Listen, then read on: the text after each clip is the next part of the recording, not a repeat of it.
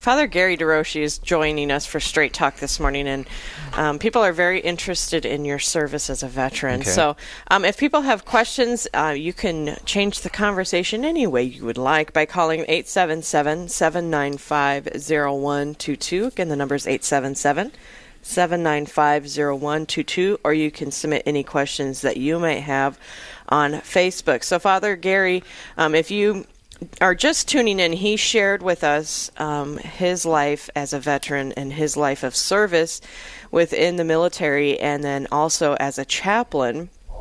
And he shared that during the first um, segment of our show this morning. Um, so, someone is asking, Father, can you share any more powerful stories about being a chaplain during your years of service? People are fascinated. There's just not enough time to because as I, I sit here and think about the different aspects as uh, Deacon Paul had asked in the break, what was one of the remote areas to be s- celebrated. And it was on Christmas. Uh, Christmas Day, I was flying around with the general. He was visiting his troops in the. Mo- He just says that no- nonchalantly. I was just flying around with the general. well, I was his cargo, and there was three different remote sites that we were going along, and it was along the Iraqi-Iran border. And as we were flying across the desert, we were so low to the ground, it almost seemed like you could just step out and ride the camel that was we were flying over. And so I get out to this remote site, and we're going to be there for a little over 30 minutes. And so I get off the helicopter. The general goes his direction. I go to wherever they're planning on having mass celebrated.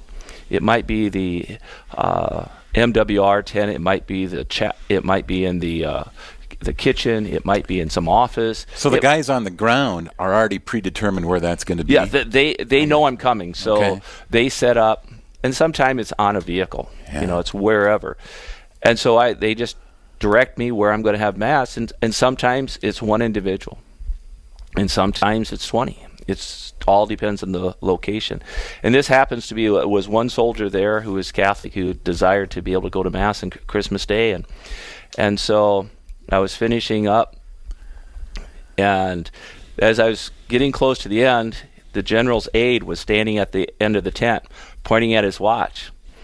And I'm just going, I'm not going to hurry the mass.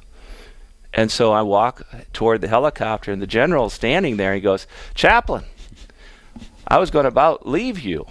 I said, Sir, I'm the only Catholic priest you got. and he's Catholic. the general's Catholic. Yeah. Yeah. And so we did th- these three sites in the third. So wait a minute. What did he say to that? he, he, did, he didn't say anything. And so That's pretty salty to say to a general. the third. what was your ranking? You haven't I- told us. oh, okay. I, at that time, I was a major, And then you were dropped down to what? No. and he's the two-star general. And so, at the third site, um, I also kind of said something else to the general, like, "If you stop talking so long, I would be able to have more time with Matt." I- but I got to my helicopter fast. but at the third site, it was really interesting because. um I had a large uh, group there for for a mass, and and as I was walking toward the helicopter, the general had already told them to close up the door. It's time to go, and I wasn't on. But the guy at the door refused to close the door. Even though the two-star general gave him the order, it was time to go. We're going to leave the chaplain. The guy at the door, he saw me in the distance, and he would not shut the door. oh, wow. Now, I'm I'm not sure if that guy had a job after he got back, but it was just showing that he was he knew the chaplain was coming and he was not going to leave the chaplain out on the. Isn't that area. just to me? That's just such a comforting thing because sometimes you sit and you see how secularized our society is becoming. It's just Yeah. crazy, and I often wonder how long are we going to coexist with this this secularized society, and yet have a combat force that welcomes, that honors. Well, Our that's what they're fighting for the freedom of religion. you know um, One of the things. what what another beautiful story is uh, a soldier runs into the chapel And at that time, I was talking to the other chaplain, who happens to be the post chaplain. He he was a major as as I was. He was a Southern Baptist, and I'm the Catholic. Kid walks in, and he goes, "I'd like to talk to a chaplain." And he goes, "Well, I'm Baptist, and he's Catholic." And the kid goes, "Well, I'm Baptist, but can I have the Catholic?" Really? and What's ki- behind that? We'll get there. it's my story. he comes into my office and he sits down and he starts talking and he's sharing his his journey. In about fi 45 minutes to an hour into his, his journey, he looked at me and goes, You're different. I said, What do you mean? You're not trying to kick me out of your office. I said, Well, there's only one person that trumps you, and that's God. And I've already celebrated Mass for today, so you have all the time I have. I said, You notice in this office there's not a clock. And so, about two hours after we, we started, he got up to leave and he turned to me and goes, You just saved my life. And the Baptist mi- minister, fine gentleman, but he had a meeting with the colonel in 15 minutes.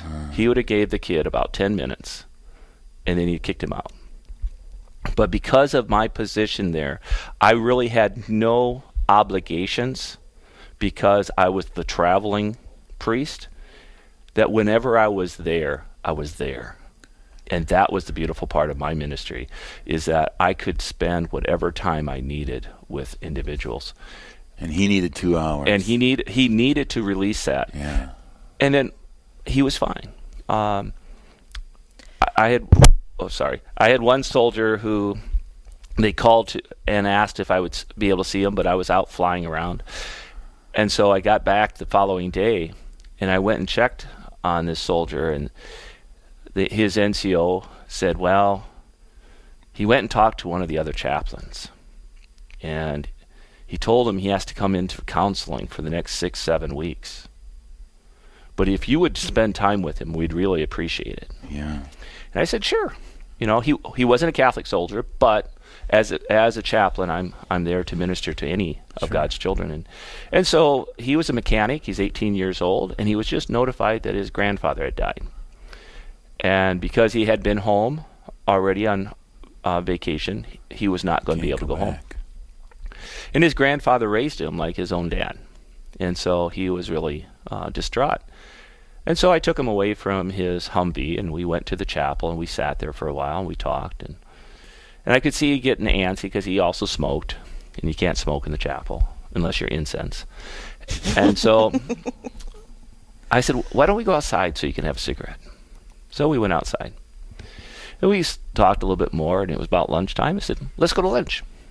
So we went to lunch, continued the talk, and after lunch he went back to work, and I went and talked to his NCO, and he goes, "So, how many times do you think you need to meet with him? For what?" He just wanted to share his love for his grandfather. He wanted somebody to know that he has an emptiness right now because his grandfather died, and he won't be able to be at his funeral. He's fine. I don't see him as a risk of anything. It's just that no one was listening to him. Hmm. And and so he was part of my security team. Well, the general security team that I took possession of. Hmm. Well, Father, um, for those of you that are just tuning in, we're talking with Father Gary DeRoshi this morning. He is a veteran and a priest and has served as a chaplain, and it's also straight talk. So people are submitting questions to Father Gary. They don't have to be about the military, but um, it seems to be a popular topic this morning. 877 795 0122 is the number you can call if you have a question. 877 795 0122. We have a Facebook question. Father Gary, as in other parishes, there seems to be a shortage of Catholic priests in the military. How can parishes support soldiers away from home so they're not proselytized by other chaplains of other faiths, or is that forbidden? That's a good question. Wow. Well, the second part of that question is it is forbidden, but I'm not going to say it doesn't happen. Uh, one of the things that I had the pl- privilege of as being the chaplain traveling around Iraq and Qatar and Saudi Arabia was a lot of support from parishes back to the United States who would send materials, uh, religious uh, materials specifically are Catholic. And in Qatar, because we were the R&R site, I would receive a lot of rosaries and things of that nature that I would then hand out to all the soldiers coming in from Iraq and Afghanistan who may not have that opportunity. Uh, to be able to, uh, if you have a youth group, just sending simple greeting cards to the kids, you know, from the kids to the soldiers. Uh, when I was in Qatar, uh, I had a group of students that sent little posters of thanking us for serving. And so at the chapel, outside the chapel wall, I put all these on so that as the soldiers were going to mass, they could see, you know, all these cute little artworks done by the kids. And uh, we also had where they we handed out letters from parishioners to the soldiers on uh, especially on special holidays christmas hol- thanksgiving easter just saying that the people back home haven't forgotten you And what does that mean then when they when they receive? Because sometimes people back here may think may think, oh, you know, that's just gonna that won't get distributed or whatever. How is that received? You know my experience it, it was received uh, very well. I had a, a colonel uh, that was right there. He was more excited to be able to pass out the letters to the different soldiers because he recognized that many of these young soldiers have little kids at home. And when they see these these letters from kids you know it connects them to the, their own children. When I listen to you tell this story, Father, I can't help but go. You know, I teach I teach CCD to ninth graders, and think about how easy that would be. Mm-hmm. How you know what if all of our parishes, and we cover a lot of parishes with with Real Presence Radio. What if all of our par- parishes did that and sent that in? What would that mean to to all those men and women over there? Um, who would they send that to? Well, if you have a unit in your area that's that's gone, you can you like can that? send it to their commander, uh, because you don't know if they have a chaplain assigned with them or not. Like for myself, I was an asset from the Pentagon, and so I was sent from the Pentagon to Iraq, and then the units there got to share me. Okay. At any given time, I would have 20, 25 different locations I was to ensure coverage. And so I covered from Baghdad to um, Kuwait. Okay. You know, and, and so at, at any given time, I was all over the place. And so to give it to the commander, and the commander can hand that back to their chaplain or to someone who would would be able to do So that. how do they find out the address of the commander or the is, is that something If it's from a, lo- a local unit, it'll be from the National Guard unit. Go to the Guard. You can go to the Guard, Yeah. and they can give you that address. all right. Uh, well, and Father Andy Young, who's also part of the Sioux Falls Diocese, Right. is a chaplain, and I've interviewed him before, and he's talked about being flown from one ship to the next Yeah. ship, you know, and and seeing some of the the soldiers on those ships, and so to bring it into perspective, how long could someone go when you're overseas like that in combat before they see a priest? How m how good long in between these visits? Yeah. That goes back to that soldier that came in for confession. Yes. He said, "I have. This is the first time I've seen a priest in 14 months. Wow. He was without the sacraments for 14 months. When I hit Qatar, it was um, shortly after, or well, actually shortly before um, General Franks was handing the reins over.